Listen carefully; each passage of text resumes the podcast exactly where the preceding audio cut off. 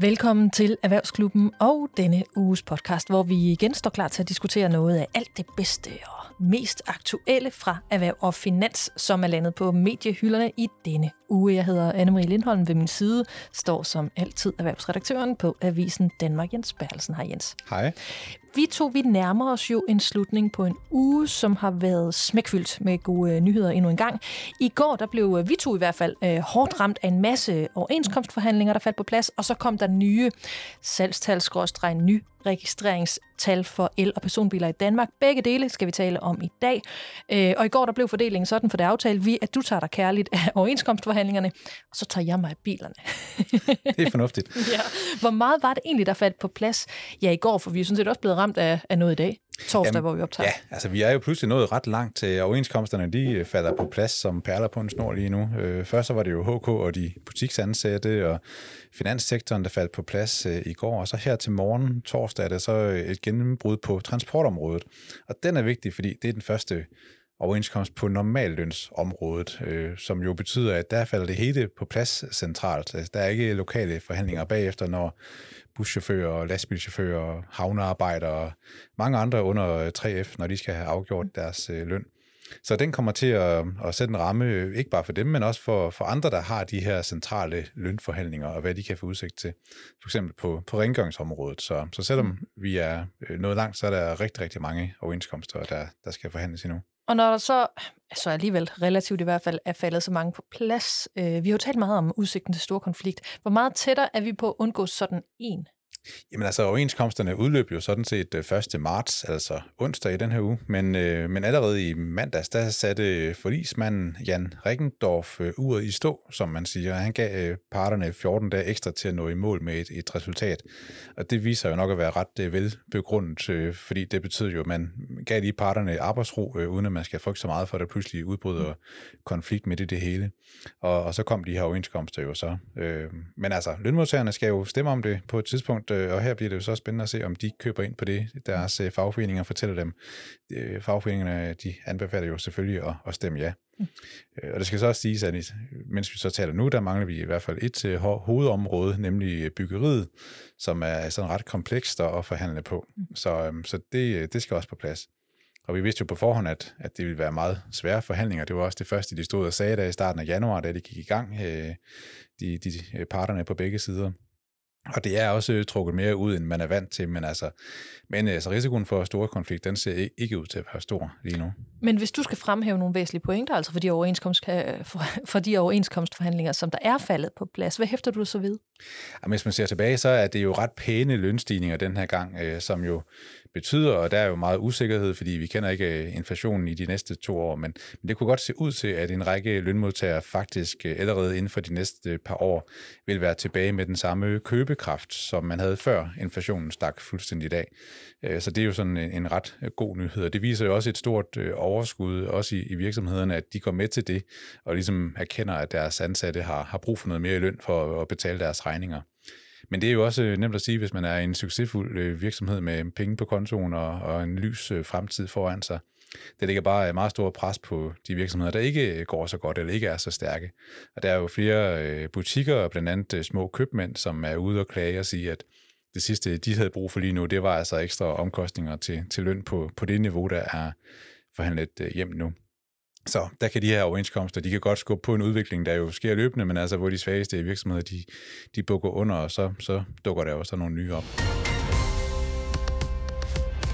Risikoen for spionage ved øh, brug af appen TikTok er så stor, at Center for Cybersikkerhed helt øh, fraråder overhovedet at have appen på sin telefon. Det har fået øh, politikere og partier til at slette det kinesiske sociale medie, ligesom EU-kommissionen, Ministerrådet og EU-parlamentet også helt har valgt at bandlyse brugen af TikTok på arbejdstelefoner. Og nu kommer dansk erhverv så også på, øh, på banen. De opfordrer danske virksomheder til at overveje de her store sikkerhedsmæssige øh, risici, altså ved brugen af appen. Og desuden så har de forbudt, øh, har de forbudt deres egne 400 ansatte i at øh, anvende appen på deres arbejdsmobil. Og alligevel så er der flere danske virksomheder, der vælger at holde fast, blandt andet Novo Nordisk. Dem vender vi tilbage til. Med os har vi nu André Ken Jacobsen, der forsker i hybridkrigsførelse ved Syddansk Universitet. Hej André. Først og fremmest, hvad er det problematiske ved TikTok? Øh, ja, det ligger jo på mange forskellige niveauer, men helt grundlæggende så handler det jo om, at den, øh, appen øh, på telefonen samler rigtig meget data ind, spørger om adgang til alt, hvad den kan komme i nærheden af, især på, på Android-telefoner, også ting, som jo er unødvendige for, at den faktisk fungerer som den videodelingstjeneste, den jo er.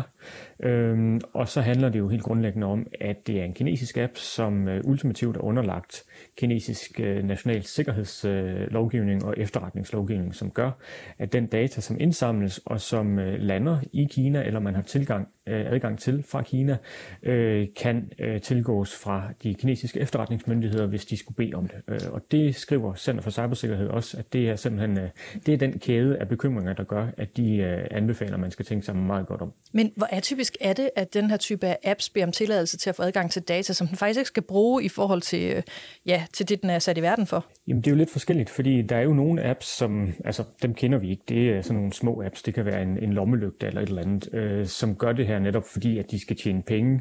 Øh, men der er, der er udfordringen jo, at øh, det ikke er lige så udbredt, øh, og altså man skal lige tænke over, hvad det er for nogle af de der små apps, man egentlig installerer. Mm. Øh, men når det kommer til, til de store medier, jamen, øh, så er der for nylig blevet lavet sådan en sammenligning af, hvad, hvordan de her øh, store sociale medier, de samler data ind, og hvor bekymret vi skal være for det. Og den rangering, der er lavet af et firma, der hedder Internet 2.0, altså de, øh, de placerer TikTok aller, aller øverst øh, med en score på 63, øh, og Facebook Messenger ligger på 14, øh, og Facebook-appen ligger på 16. Øh, og det giver jo så en mulighed for at lave sådan en relativ sammenligning af, øh, hvor, hvor invasiv er, det, er den her app. Ja. Øh, og der ligger TikTok altså i toppen. Ret stor forskel, synes jeg jo også lige umiddelbart, når jeg hører de tal. Men hvordan, hvordan arbejder TikTok så med altså det her med, med vores personlige data i al den tid, vi har den her app installeret på vores telefon? Øh, altså, nogle af de ting, som øh, den jo øh, især øh, altså man skal være bekymret for, øh, det er noget, som, som rigtig mange af de andre apps de også gør. Men det er for eksempel sådan noget som lokationsdata, altså at den ved, hvor du er henne, øh, eller at du giver den adgang til dine kontakter osv. Jeg kan jo give, give et helt konkret eksempel på, hvad der blev afsløret øh, for ikke så længe siden. Øh, tre journalister, som har arbejdet med øh, dækning af TikTok over et godt stykke tid, og har lavet masser af fantastisk kritisk journalistik, øh, og som nu alle sammen arbejder på Forbes, øh, fandt ud af, at de faktisk var under overvågning af TikTok. Øh, og hvorfor var de så det? Jamen det var jo fordi, at man fra TikToks side forsøgte at finde ud af, hvad de havde talt med internt i firmaet, fordi de havde fået lækket dokumenter øh, derfra. Og øh, det sagde TikTok så, at øh, jamen, det passer ikke. Øh, og efterfølgende har de så indrømmet, at det er faktisk rigtigt nok. Så der brugte man lokationsdata til at finde ud af, hvilke øh, medarbejdere fra TikTok øh, er, er i øh, nærheden af de her tre journalister, som man vidste, hvem var, fordi de havde TikTok installeret på deres telefon. Altså en del af kritikken går jo på, at TikTok kan blive brugt til øh, ja, eksempelvis spionage. Det eksempel, du kommer med her, er det et, et meget godt eksempel på, hvordan at, øh, at man kan bruge appen til spionage? Ja, det er det. Altså det, øh, det, det handler jo blandt andet om øh, at, at kunne vide, hvor øh, helt specifikke personer af særlig interesse de befinder sig. Mm-hmm. Og når vi nu for eksempel ser vurderingen af, at øh, hvad hedder det, politikere og ministre og, og topembedsfolk, øh, de ikke skal bruge den, øh, jamen så handler det jo øh, altså også om, at man kan læse rigtig meget ud af, hvad der sker, især på national sikkerhed, alt efter hvornår folk mødes og hvem de mødes med. Altså hvis lige pludselig, at alle departementcheferne, øh, de øh, stemmer sammen på, øh, på hvad hedder det, Christiansborg klokken halv tre om natten, så er man klar over, at der er et eller andet, de gør. Ikke? Øh, og det er jo sådan selvfølgelig et ekstremt eksempel, men også nogle, nogle mønstre, som man kan aflæse over tid. Altså der er rigtig, rigtig meget data i det her. Altså det er jo så jo overhovedet ikke brugen af, af TikTok, altså det som øh, vi, går ud, vi går ud fra, det er deres øh, primære formål, øh, den er gal med, altså det her med at lægge videoer ud og indgå i det her fællesskab. Altså det er mere, hvilke tilladelser appen har på, på telefonen, ikke? Øh, det er i hvert fald det, jeg hører dig sige. Kan man ikke bare slå det fra, altså for at sikre sin telefon mod, at, at appen kan følge med i alt, hvad man laver? Nej, man kan ikke slå alt fra. Øh, man kan slå nogle ting fra. En af bekymringerne, det er jo så også, øh, at, øh, at den bliver ved med at spørge om tilladelse og tilladelse igen og igen. Så den ligesom, øh, øh, altså øh, til sidst så giver de fleste op, fordi de vil bare bruge appen. Mm. Øh, hvis man er sikkerhedsbevidst, så kan man selvfølgelig holde fast. Øh, Øhm, så, så vidt jeg har forstået, så øh, nulstiller den også de her indstillinger, når, når der kommer en opdatering, og så skal man ligesom til at, at, at igennem det igen.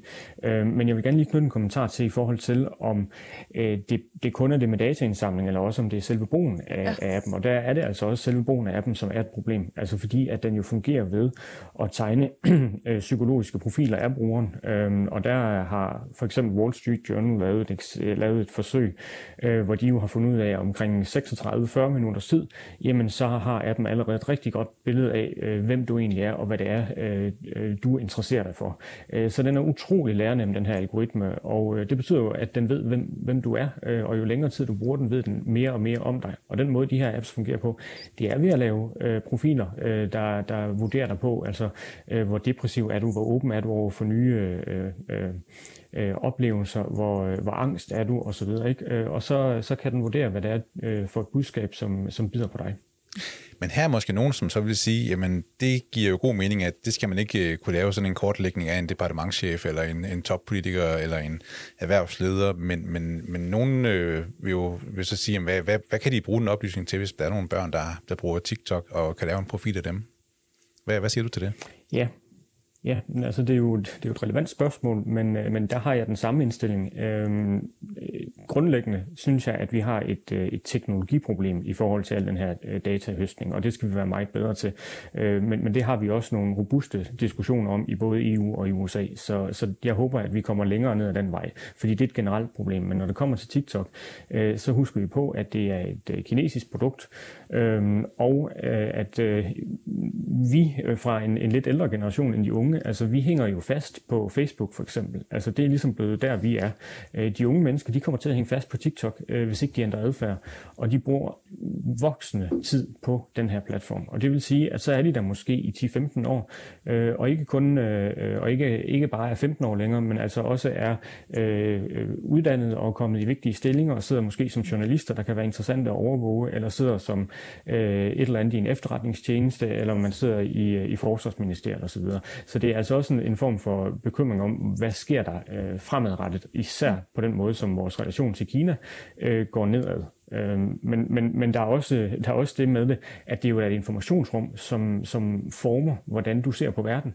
Og hvis øh, din primære informationsrum, det er TikTok, over de næste 15 år, så ser du altså verden meget anderledes, end hvis du læser Jyske Vestkysten, eller øh, Fyns Stiftstidende, eller ser DR-nyheder. Oh, det var gode eksempler, du kom med det. Hvad hedder det? Jeg har jo en, øh, det er sjovt, du siger det her, fordi jeg har en, øh, en 18-årig, skøn 18-årig bonusdatter derhjemme, og, og lige præcis det, du siger, det, det, det taler vi med hende ofte øh, Øh, om, ikke? Fordi hun bruger TikTok øh, konstant, og det er også der, hun orienterer sig. Men det argument, det praller fuldstændig øh, af på hende. Har du andre argumenter, der kunne øh, tænke sig at virke på sådan en 18-årig, der, der skambruger TikTok? Altså, jeg har jo øh, været i en debat med en 15-årig øh, folkeskoleelev, som, øh, som også var øh, hvad hedder det, meget bevidst om de her problemstillinger, og hun endte jo faktisk med at slette øh, appen. Og det gjorde hun faktisk hovedsageligt, fordi at hun selv var bekymret for den måde, den manipulerer med hendes følelser på. Altså, hun synes, hun synes det er meget voldsomt øh, at være på TikTok i så mm. lang tid, og øh, det, det synes jeg faktisk, man skal være opmærksom på, selv også som ung menneske. Øh, altså, der ser ud til at være en sammenhæng mellem fremkomsten af sociale medier og at især unge mennesker, men, men også virkelig piger, øh, føler sig mere og mere øh, deprimeret og, og ked af det. Øhm, og, og det er jo øh, det er sådan nogle sociale medieplatformes øh, ypperste formål, det er altså at kende dine følelser og så kunne manipulere med dem i håb om at få dig til at hænge øh, længst muligt ud på TikTok. Øhm, og det der doomscrolling, hvor man bare bliver ved med at se øh, sjove, mærkelige, underlige videoer, øh, det, det er altså ikke godt for nogen. Okay. Jeg tror, hun skal lytte med på podcasten øh, i dag. Det plejer hun ellers ikke at gøre. Jens, øh, lad os lige vende tilbage til Novo Nordisk. Det lovede jeg jo, at øh, vi ville vende tilbage til. Altså, de har jo så ikke planer om at begrænse deres ansættes øh, brug af, af TikTok på, på arbejdstelefoner. Hva, hvad forklarer de det så med, nu hvor vi har hørt øh, André fortælle meget tydeligt, øh, hvilke farer der kan være ved at have appen installeret? Jamen altså, det, det Berlingske, der har en meget ihærdig journalist, som bliver ved og ved med at spørge Novo Nordisk, øh, hvorfor de ikke bandlyser TikTok. Men Novo svarer altså, at de er ikke øh, bange for den her app med det, de, de ved i dag. Øh, de følger med, de holder øje, øh, også om der opstår politisk, politisk krav om at lukke ned for, for TikTok, men ellers så, så kører de bare løs. Jeg kan se, at Novo Nordisk øh, selv har flere TikTok-profiler, hvor de især henvender sig til studerende, der måske kunne have lyst til at arbejde for, for Novo, men, øh, men de har kun nogle få hundrede følgere, så det er ikke sådan, fordi at, at de er store på TikTok. Men, øh, men sagen er jo her, som, som vi taler om, at det er jo sådan set mere Novos ansatte, der bruger TikTok, fordi man kunne være bekymret for, at, at de så kommer til at lukke kinesiske interesser ind på deres smartphones. Så, mm-hmm så de jo i sidste ende kunne sende fabrikshemmeligheder til, til Kina, men det har Novo altså vurderet, at det er man ikke bekymret for. Og hvad, hvad tænker du om det her, André, i forhold til Novo Nordisk udmeldinger? Altså, jeg tænker, det virker uansvarligt øh, når vi ser de advarsler, der kommer fra Center for Cybersikkerhed, øh, med konkrete opfordringer til, at også private organisationer og dermed virksomheder øh, skal lave risikovurderinger på TikTok og øh, lade det være gældende for deres informationssikkerhedspolitikker. Øh, og, og når vi allerede ved, hvor problematisk TikTok er, og når vi ved, at Novo Nordisk selv har øh, enorm konkurrence fra øh, kinesiske øh, producenter, øh, og at det, som Novo Nordisk virkelig lever højt på, det er innovation. Så det vil sige, at de lever højt på deres øh, forretningshemmeligheder. Øh, så vil jeg være mere påpasselig end øh, det, som de giver udtryk for nu. Så det er udygtigt i virkeligheden helt generelt for de danske virksomheder, der, der tillader det her i forhold til deres forretning? Ja, det synes jeg. Altså det er jo simpelthen en, øh, en, en, øh, en erhvervsrisiko. Øh, det er jo en risiko for, at, at der slipper erhvervsforretningshemmeligheder ud. Vi ved, at, at appen den kan blive brugt til at suge information om dig, og den kan blive brugt til at overvåge dig. Og det vil altså også sige, at lad os for eksempel forestille, sig, forestille os, at, at medarbejdere fra to konkurrerende virksomheder, de begge to har TikTok installeret, så er det faktisk muligt at overvåge dem og finde ud af, hvornår de mødes med hinanden. Og alene det er jo faktisk værdifuldt information fra, fra konkurrenter. Nu sad jeg jo læst øh, rigtig meget med øh, og fulgt øh, lidt op på, hvad der tidligere har været skrevet øh, omkring det her emne. Og det, der overraskede mig, det var, André, du figurerer i ufattelig mange øh, artikler, hvor du taler om præcis det her emne, og flere artiklerne, de er, de er faktisk ret gamle. Altså alligevel så er det først nu, fornemmer jeg, at, øh, at vi begynder at lukke sådan rigtig ned for TikTok. Hvorfor er det lige nu, at øh, det her det begynder at gå op for os i Danmark? Det er jo fordi, at der er blevet truffet nogle beslutninger på højere niveau, øhm, og der er blevet truffet politiske beslutninger på baggrund af det, vi ved. Øhm, jeg øh, synes jo, at der skulle være truffet beslutninger om, om de her ting for længe siden, øh, netop fordi, at vi har vidst, øh, hvad problemerne er og udfordringerne er i lang tid. Det er ikke min, det er ikke min øh, øh vurdering, at der er kommet noget nyt på bordet, øh, at der er nogle nye efterretninger om, hvad det er, TikTok egentlig går og laver, hvad det er, de har adgang til, hvordan de bruger data. Det har vi vidst i lang tid, og det er super problematisk.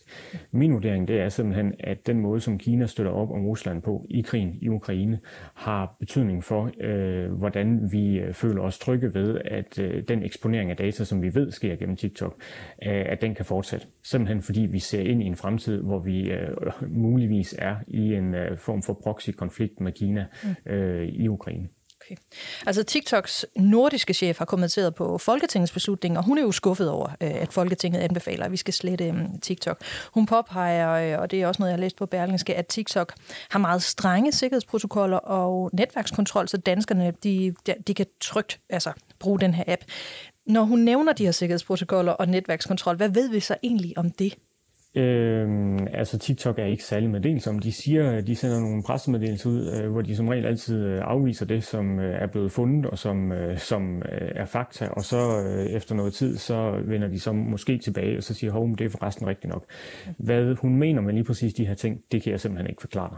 Men jeg kan sige, hvad det er, de prøver øh, i USA øh, at sælge sig selv på, fordi der har været kritik af dem i lang tid. Det er det, som de kalder Project Texas, som handler om, at man kan ligesom øh, øh hvad hedder det, være sikker på, at Øh, at man øh, holder alt, der har med amerikanske brugere, øh, på amerikansk territorium, så at der er fuldstændig lukket af for dataoverførsel til Kina.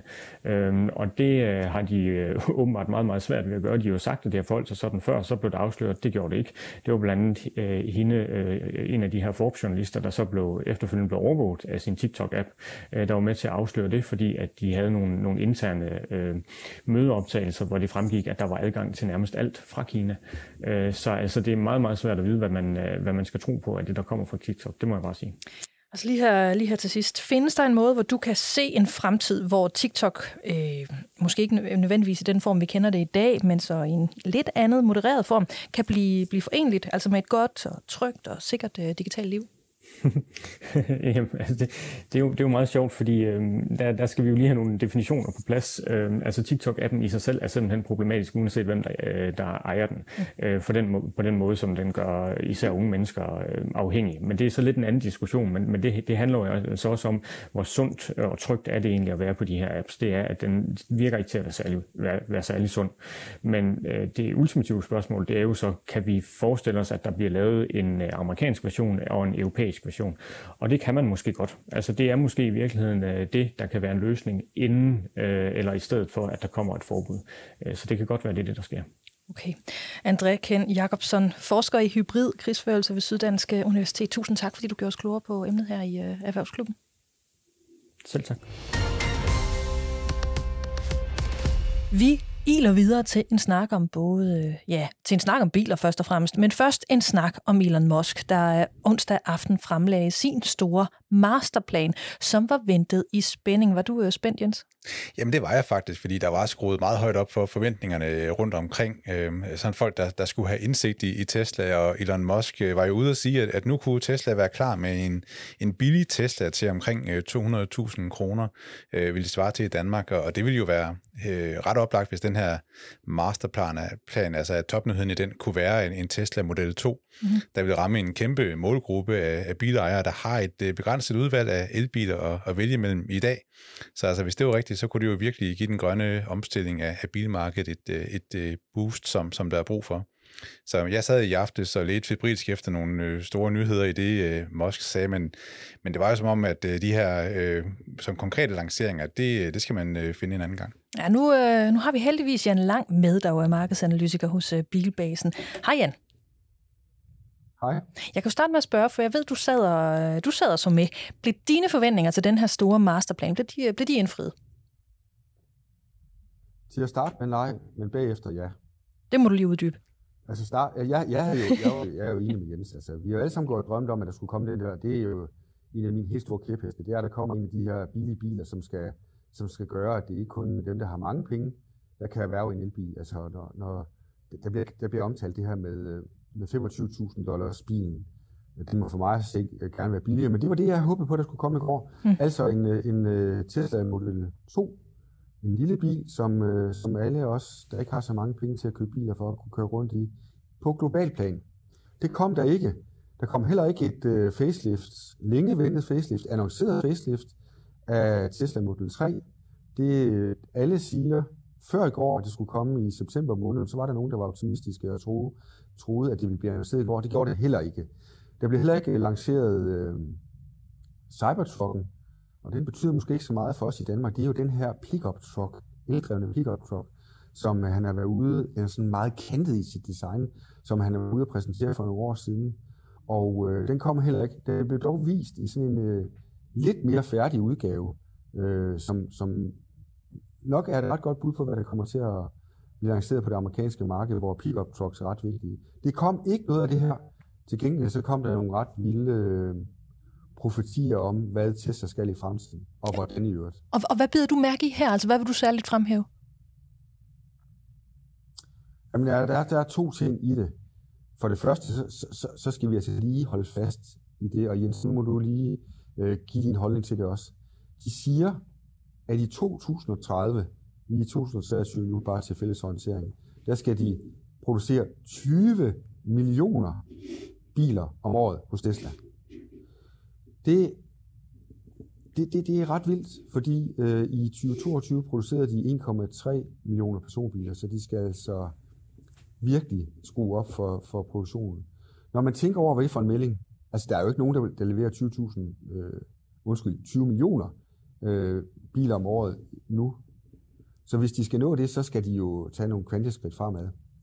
Og øh, en af de måder, hvormed de kan sælge 20 millioner biler om året, det er, det er, hvis de sælger halvdelen af dem med en billig model. Det er det, vi talte om lige før. Mm-hmm. Den her, skal vi bare kalde den, øh, sådan et projektbetegnelse for Tesla Model 2. Og den siger, de kommer snart. Øh, der, er ikke, der er ikke sådan helt håndgribelige øh, dato på, hvornår den kommer, men i løbet af et par år. Og øh, den, det, er altså, det, er altså det, det, det, det er den, der skal være med til, at de sælger 20 millioner biler om året om 7-8 år i rundtal. Det er hæftigt. Det er den første. Og øh, altså, det, det, det synes jeg er en ret vild melding. Altså, øh, nu ved vi jo, at, øh, at Elon Musk øh, godt kan være sådan lidt øh, flamboyant og sådan lidt vild i sine udmeldinger. Det her, det er efter min opfattelse en af de allerstørste udmeldinger, han nogensinde er kommet med. Jamen også fordi, at han skal ikke bare lave en... Så, ja, hvis jeg ja. må bryde ind, det er, det er jo ikke bare at lave en lille Model 3. Altså, det ja, er en helt ny måde at producere på, at udvikle batterier, som ikke kræver de her sjældne ja. jordarter på samme måde, som man kan i dag. Så altså, hvis han lykkes med det, altså man må gå ud fra, at han har noget i skuffen, vi ikke har, har set endnu. Han plejer at have noget i skuffen. ja. ja. Jeg er helt enig, fordi det, det er jo den anden side af det her, og det, altså, man kan diskutere, om, om, om det så bliver 15 eller 20 millioner. Det, det, det ved jeg ikke. Det er stadigvæk rigtig, rigtig mange. Men det andet, det er jo den her måde at producere biler på. Det er jo det her begreb, som lytterne sandsynligvis ikke kender, som kræver en forklaring, det hedder megacasting. Og det, det, er, det er jo en ret, det er noget, som alle bilfabrikker drømmer om at lave. Det er en meget, meget simpel måde at bygge en bil på. Hvis vi sådan siger, at en, en, en Tesla Model 3, den er, den er, den er, der er sådan 8-9 større komponenter af den. Så ved megacasting, der kan man komme ned på 2-3 større komponenter. Og det vil sige, at den kan produceres, samles meget hurtigere, end en, en mere kompleks konstruktion er i dag. Så er det der med batterierne. Det er, det er, også, øh, det er også noget nyt. Det er, det er jo, at han indikerer, at der kommer en helt ny batteritype. Så hvis, hvis det her det holder stik, og det er jo ikke noget, vi har noget, vi har jo ikke, øh, vi har det jo ikke meget håndgribeligt, men hvis det her det holder stik, så kommer det til at sætte en helt ny standard for, hvor profitabel en forretning til vil være i fremtiden. Det kan godt være, at vi ikke har noget håndgribeligt, men vi har jo en historik, der i hvert fald viser, at når Elon Musk går på scenen, og især når han skal øh, hvad hedder det, præsentere de her masterplaner, så har han jo en historik for, at det meste kommer han i mål med. Der er lige det her med nogle selvkørende biler, så vidt jeg har forstået. Mm. Ikke? Altså, det, det er han så ikke kommet i mål med. Men, men, øh, men med det vi ved, så, så er det vel ikke helt umuligt at forestille sig, at, at han vil komme tæt på at indfri de her mål. Ja, ja det, det, det, det, det, det er simpelthen for usikkert for mig at sige noget om lige nu. Øh, jeg synes, at øh, jeg synes, han, han var meget, og jeg, det vil jeg meget gerne høre ved Jens, jeg synes, jeg, jeg synes, han var meget sådan, øh, talt om, om, om, om jorden og øh, hele jordens befolkning, og hvordan at, hvordan at øh, man med nye teknologier kunne understøtte, øh, at vi er så mange mennesker på, på kloden, som vi er. Så han var også oppe i de højere luftlag, øh, må, må, må jeg sige. Altså det ved jeg godt, han er værd for tid til anden, men det var han virkelig meget i går. Og det, det er jo ikke noget, som de her virkelig øh, cash-driven øh, eller pengefokuserede investorer, de tænker på, og det er også derfor, at øh, på eftermarkedet, der faldt aktiekursen. Mm. Og øh, fordi de vil jo se noget, som de kan forholde sig til, og det var lidt svært i går, synes jeg nu er det ikke for at lægge ord i munden på Jens, men det her, det kan vel være et, øh, et, øh, et forsøg på at understrege, at Tesla er meget andet end ja, øh, nogen, der, nogen, der laver elbiler. Ikke? Altså, for at ramme et andet segment, som er meget mere fokuseret på den grønne omstilling, og at vi kommer til at leve i en grøn, grøn verden. Altså, det kan vel være mere dem, han taler til. Jamen, vi anerkender, at det, det vi anerkender os for, det er jo meget den her industrielle, industrielle tilgang til det. Altså, han taler ikke bare varm luft, han producerer faktisk fabrikker, han producerer jo faktisk elbiler nu i, i milliontal tal. Så det er sådan det, man også forventer, at det er fint, han har høje visioner og, og har en, en plan for det hele, men, men vi er også sådan øh, vendet os til, at han faktisk også har nogle løsninger, der, der er lige til at, at gå i gang med og hvor, hvor andre, øh, også i den gamle industri, har lidt svært ved at, at følge med. Mm. Og det er så der, hvor man lige øh, skal trække vejret nu og sige, okay, nu, nu, nu var det lidt øh, visionært, det der kom med her, uden øh, at der er en ny fabrik i Mexico på vej og sådan noget, så det er jo ikke fordi, at der ikke sker, sker ting og sager. Mm. Men, øh, men, øh, men det var lige lidt øh, højere oppe, end, end vi, øh, vi sådan øh, synes, vi, vi, vi havde forventet. Det, og, og så bare lige for at runde det her af med, at øh, der kom ikke så mange konkrete øh, øh, ting. Så vi ved ikke, hvornår kommer den her nye, som vi kalder model øh, 2. Kommer der det her facelift til, til hvad hedder det, øhm, øh, til, model, til, model, til model 3? Øh, vi talte om, dig og mig, Jan, lige inden vi, øh, vi gik på, at måske har vi også lige lidt glemt, hvad det egentlig er for et, øh, hvad det egentlig var for et event, der foregik her øh, onsdag, onsdag aften. Kan du lige prøve at sætte flere ord på det? Fordi måske burde vi slet ikke have været så overrasket over, at, at det ikke kom. Nej, men der er jo forskel på at lancere en model til en, skal vi sige, bilmesse i Las Vegas, eller hvor det nu er henne i Shanghai, hvor de ellers øh, nye store bilmesser bliver holdt. Og så en Investor Day. Øh, det, det, det, det havde jeg personligt selv glemt. Jeg havde regnet med, at jeg vil, jeg vil se biler, jeg vil se ting, der, der er håndgribelige. Og det, det er en Investor Day ikke. Så, så, så og det, det, det, sådan er det også med andre Investor Days, øh, selv når Apple og og Microsoft og sådan nogle holder, holder det. Øh, så, så, så i den kontekst, der var det egentlig en ret normal øh, begivenhed for, for, for, for de store investorer, som, som, som Elon Musk og Tesla også skal, skal tiltrække, kan man sige. Det var bare sådan nogle helt almindelige, ydmyge markedsanalytikere i, i lille Danmark, som, som havde nogle andre forventninger, og det, det vil jeg gerne indrømme. Der, der havde jeg nok uh, skudt uh, lidt, for, lidt for siden af. Her tager vi lige en øh, skiller. Vi er godt nok ikke rigtig færdige med at tale om Elon Musk's øh, masterplan, men vi skal lige for en stund vende nogle nye tal, der er kommet fra de danske bilimportører, der øh, handler om øh, antallet af nyregistrerede person- og elbiler i Danmark. Og med til det har vi heldigvis stadigvæk dig, Jan Lang. Februar måneds øh, salgstal, nyregistreringer elbiler og personbiler, der løb Tesla overlegnet med sejren. Ikke nok med, at Model Y er den mest solgte elbil i Danmark, sørme så om den ikke også er den mest solgte bil i Danmark. Det er, det er ret nyt. Hvad siger det her af dig? Det siger jo, at når øh, Tesla sænker priserne på en meget hyped bil, som de har gjort, så kvitterer danskerne ved at købe den. Fordi det er, det er jo det, der er sket. Det her, det er jo indregistreringer, det er jo ikke salg. Og det er faktisk øh, ret imponerende. Jeg synes, det flugter rigtig godt med den bevægelse, vi så rundt omkring Tesla Model Y i, øh, i januar måned. Det var jo den 13. januar, at øh, Tesla sænkede priserne på, på Model Y og Model 3. De gjorde det så også siden igen på Model 3, men det er en anden historie. Men, men jeg vil sige, at, øh, at øh, Model Y er, det er meget, meget imponerende tal, og, og, og det, altså, hvis vi lige sætter et perspektiv på det i forhold til, at der er i rundetal solgt lige så mange Model Y, som de øvrige ni på top 10-listen af, af for, for solgte elbiler i Danmark i februar måned 2023. Det er ret imponerende. Okay. Er, for, er forklaringen på det her, altså er det alene det prisfald, som, som Tesla jo stod bag i begyndelsen af januar, eller spiller øhm, danskernes generelle forhold og syn på elbiler øh, også ind? Jamen, det er, ikke, det er faktisk et ret øh, kompliceret spørgsmål i forhold til, når vi kigger på salgslisterne, fordi så skulle de andre elbiler jo også sælge rigtig meget, hvis det var, fordi der er så stor interesse for det osv. Der har jo været ekstremt meget hype omkring uh, Tesla Model Y. Og det, det har, det, det, de har sænket priserne, de er blevet, især Modely ekstremt attraktive efter min opfattelse i markedet. Især den billigste, 375.000. Det er et fremragende køb i forhold til det, som danskerne gerne vil have, når de kigger på elbiler. Men de andre elbiler er jo ikke fulgt med. De står jo fuldstændig i skyggen af, af Model Y, kan man sige, og Tesla.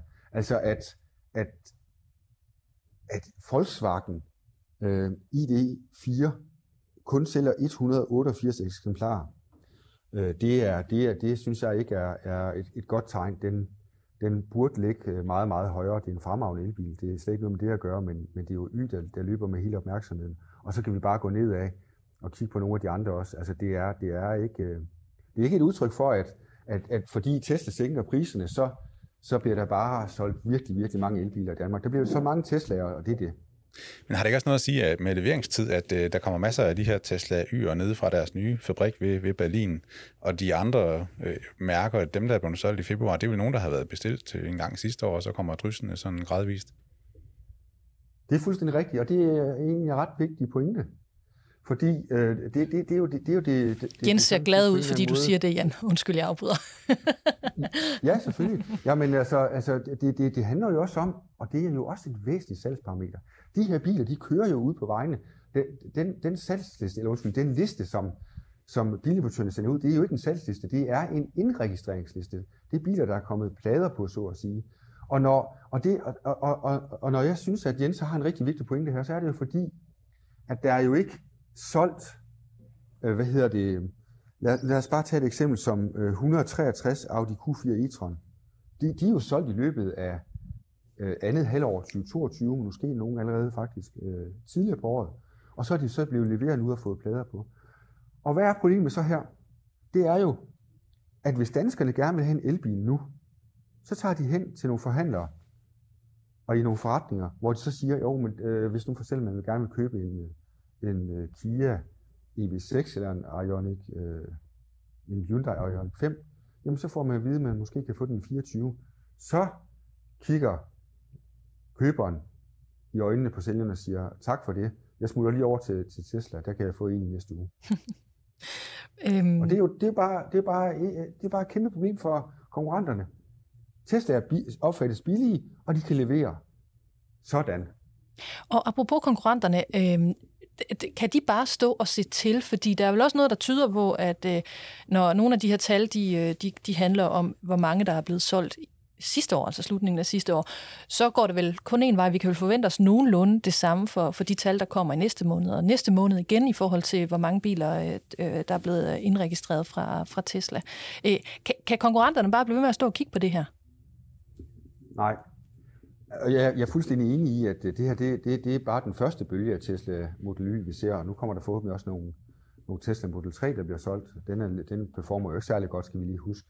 Men nu er den jo blevet sat øh, ned i pris her i fredags, så den skal også nok øh, blive solgt igen, kan man sige. Men, men for lige at vende tilbage til dit spørgsmål, så, så, så kan vi jo konstatere, at, øh, at øh, i starten af ugen, der meddelte Nissan, at de sætter deres øh, elbil ned. Den er ikke solgt særlig godt. Den bliver sat ned mellem 20 og 35.000.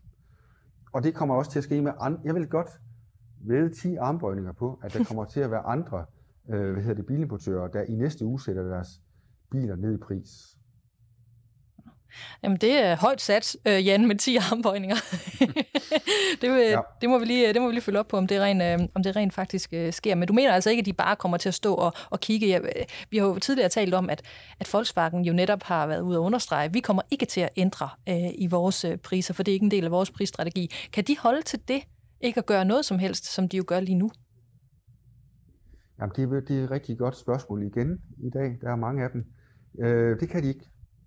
Og hvis man går ind og kigger, der er en meget, meget interessant observation her, og det er ikke en prisnedsættelse. Skoda, de, øh, de har lige været ude og meddele, at øh, de, de giver et ekstraordinært godt tilbud på, øh, hvis man køber en, en Enyaq, altså deres elbil.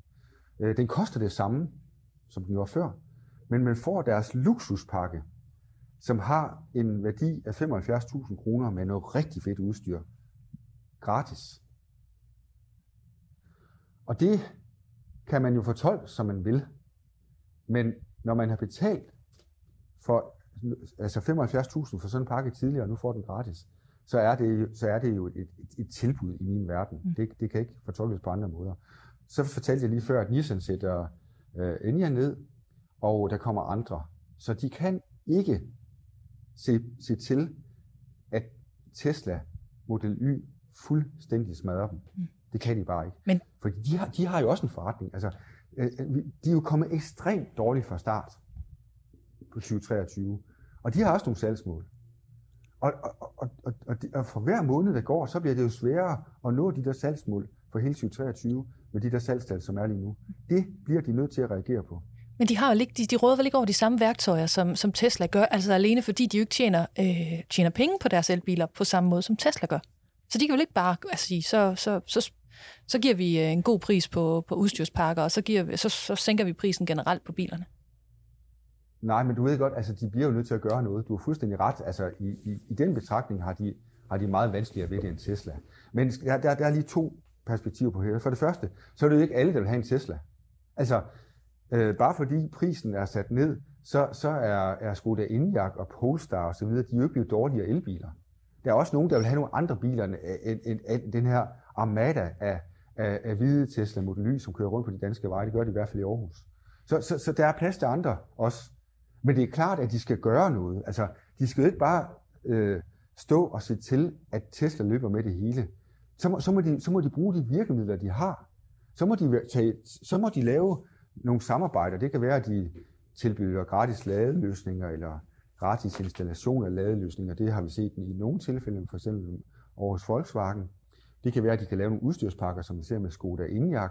Det kan være, at de kan sætte prisen lidt ned. Det kan være, at de kan lave nogle attraktive øh, privatleasingtilbud, hvor der er nogle andre mekanismer, der spiller ind end bare den rendyrkede pris.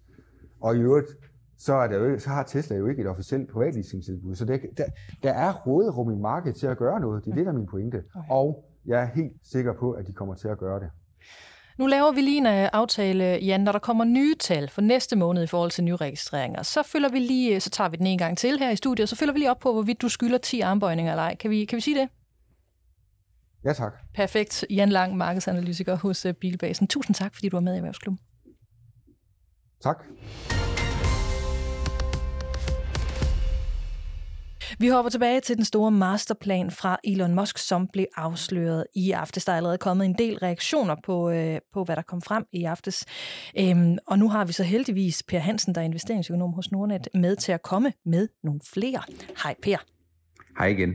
Altså, så du egentlig med i går? Jeg så faktisk ikke med, så jeg har øh, ikke snydt ved at forsøge at være tidligt øh, eller sent oppe, men jeg forsøger øh, tidligt fra morgenstunden at afkode nogle af de ting, der kom frem, og de kommentarer, øh, som der er kommet efterfølgende. Og hvis du skal fremhæve nogle highlights i forhold til det, der kom frem i går, hvad vil du så, hvad vil du så fremhæve? Jamen, så vil jeg starte med at tage udgangspunkt i, at det er indiskutabelt, at Tesla er en kæmpe succes. Så noget af det, som jeg lægger øh, vægt på, øh, det er jo det, som investorerne kigger på. For investorerne, de kigger jo på, hvordan det går i Tesla, men de kigger også på, hvad der allerede har været forventet, og hvad der allerede er øh, inddiskonteret indiskonteret i aktiekursen.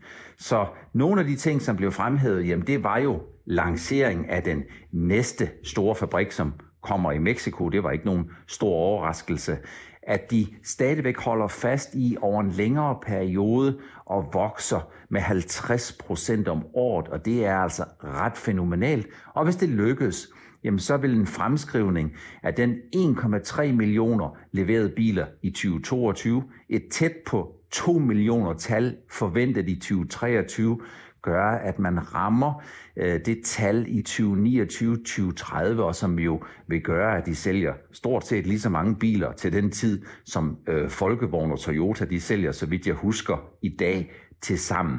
Så det er på plads. Det er rigtig godt. Det var en gentagelse af nogle af de der ting, som de øh, tidligere har været fremme med. Men der mangler sådan lidt det nye. Der mangler sådan lidt det nye design på den her storsælger, der for alvor skal få testlærerne ud og køre for alle pengepunge. Og så mangler man måske også en lille smule noget konkretisering af den her store masterplan, hvordan man ligesom kan få folk til at køre rundt i nogle biler, samtidig med at man har den gode, grønne klima samvittighed i behold. Men samlet set, så var det jo, altså sådan overordnet, det du er inde på her, ikke også? Det var jo gode nyheder, de er meget ambitiøse. Vi tror på, at øh, det skal han, øh, det skal han nok nå. Så manglede der mere på det konkrete. Mange havde håbet på en øh, ny, billig Tesla 2 vil blive, øh, hvad hedder det, mm, vil blive præsenteret. Øhm, og jeg bemærkede jo, at Elon Musk var knap nok kommet i gang med at tale, før aktien begyndte at falde. Altså inden man overhovedet vidste, hvad han egentlig, egentlig ville nå at komme ind på. Hvor, hvorfor, mm, hvorfor, hvorfor tror du, at det var sådan, aktien reagerede nærmest fra start af? Jamen det er sådan, at øh, ambitionerne er intakt, visionerne er intakt, men på, på kort sigt, jamen der er det jo sådan, at aktieinvestorerne, det er jo nogen, der hele tiden forsøger at afkode og snuse. Hvor er det sådan, ikke kun selskabet er på vej hen, økonomien er på vej hen, men også hvor er det investorer, investorernes penge kortsigtet søger hen. Og der må man jo sige, at hvis man kigger i 2022, så er der ingen sammenhæng mellem ændring i, øh, i aktiekursen og ændring i indtjeningsforventningerne. Det var ikke lavere indtjeningsforventninger i 2022, der fik aktiekursen øh, til at, at køre baglæns fra tæt på 400 og helt ned i nærheden af 100. Og på samme måde er der ingen sammenhæng mellem ændringer i indtjeningsforventningerne og den aktiekursudvikling, som i 2023 har vendt 22-udviklingen fuldstændig på hovedet og fået aktiekursen selv efter den her 5% nedtur, der ser ud som om, det er virkeligheden efter det her investor-event. Der er heller ikke nogen sammenhæng der. Så det, som investorerne forsøger at kigge på, jamen det er jo udviklingen øh, i, øh, i forhold til de forventninger, man havde, og så noget mere konkret, som man har og kan sætte sin forventninger op på. Så derfor, jamen så er det altså sådan, at det er ikke altid sådan en aktiekursudvikling, den måske lige nøjagtigt følger øh, slavisk øh, det, som man kommer til at se. Men overordnet set, så må man sige, der mangler nok lidt kolorit. Der mangler lidt noget, der sådan for alvor på kort sigt skulle få Teslas investorer, som jo trods alt har fået en pæn kursstigning her i 2023 til at blive helt overelektriske. Hvad forventer du dig så egentlig af aktien her i, øh, her i dag? Altså nu er markedet jo åbnet i, øhm, i Danmark, men hvad kommer der til at ske med, med, med aktien her øh, på den lidt korte bane? Jamen, det er sådan lidt business as usual med Tesla, fordi på samme måde som 2022-nedturen ikke skyldes, at øh, indtjeningsforventningerne de blev justeret nedad, og på samme måde som 2023-opturen heller ikke tager udgangspunkt i, at investorerne de tror, at Tesla inden for det næste 1-2 år kommer til at tjene dramatisk flere penge, end de troede for 3, 6 og 9 måneder siden, så er det sådan, at på kort sigt, der er det meget stemninger, tendenser og de penge, der ryger ind og ud af Tesla, som øh, dirigerer øh, den kortsigtede udvikling, og meget ofte så ser vi faktisk ikke, at, øh, at, de, at de ting de sådan passer en til en. Vi ser meget, at investorerne sådan tager bestik af fra dag til dag. Er det en god dag på aktiemarkedet, jamen, så kan det sagtens være, at man ser, at Tesla-aktien stiger 3, 4 eller 5 procent, også selvom der isoleret set ikke er nogen specielle nyheder, der berettiger til, at lige nøjagtigt på den dag, så skal kursudviklingen være sådan. Så jeg tror, at det her det ændrer ikke rigtig ved, at dem, der tror rigtig meget på casen, dem, der øh, kan se de visioner, der er, de vil jo forblive langsigtet meget, meget positive på den her udvikling. Og dem, der er skeptiske, dem, der ligesom siger, at øh, det er næsten uundgåeligt, når markedet det vokser, at der ikke kommer meget øget konkurrence, jamen de vil stå lidt på sidelinjen og stadigvæk sige, det er ikke sikkert, at Tesla som investering er noget for mig. Der er intet, hører jeg dig sige, i det, der kom i går, som på den måde kan blive øh, sådan lidt mere permanent destabiliserende i forhold til aktien. Nej, altså jeg synes øh, opsummeringsmæssigt, så må man jo sige, uanset hvad der kom i går, øh, uanset hvor, og, hvordan man vender og drejer det, nye fabrikker, 4 millioner solgte biler, øh, 2030 ambitioner om at sælge lige så meget som Volks, øh, Volkswagen og Toyota sælger til sammen i dag, en 50% vækstrate over en 8-10-årig periode, eller noget af den stil per år, jamen det er, uanset hvad for en skala man måler det på, så er det fænomenalt. Alt er godt. Per Hansen, investeringsøkonom hos Nordnet. Tusind tak, fordi du var med i Erhvervsklubben igen. Tak, fordi jeg fik lov til at køre med. Det er jo blevet tid til at runde af fra os to, øh, Jens, og vi tager os faktisk en uh, uges ekstra pause, end vi plejer, fordi vi to vi skal på efteruddannelse i næste uge. Vi skal ned og blive meget klogere på, hvordan uh, EU arbejder med og forholder sig til den energikrise, vi står i. Glæder du dig? Jeg glæder mig rigtig meget. Altså, vi skal ned og høre om, hvordan Europa, Europas virksomheder sådan forbliver relevante i en stor, kompliceret verden. Ja, så det, ja. det bliver godt. Det kan være, at vi tager en omgang af EU-nyt med, når vi er tilbage, altså øh, med næste omgang af Erhvervsklubben. Det er allerede stort lytterhit, kan jeg mærke. Ja, ja, ja. Den har solgt sig selv.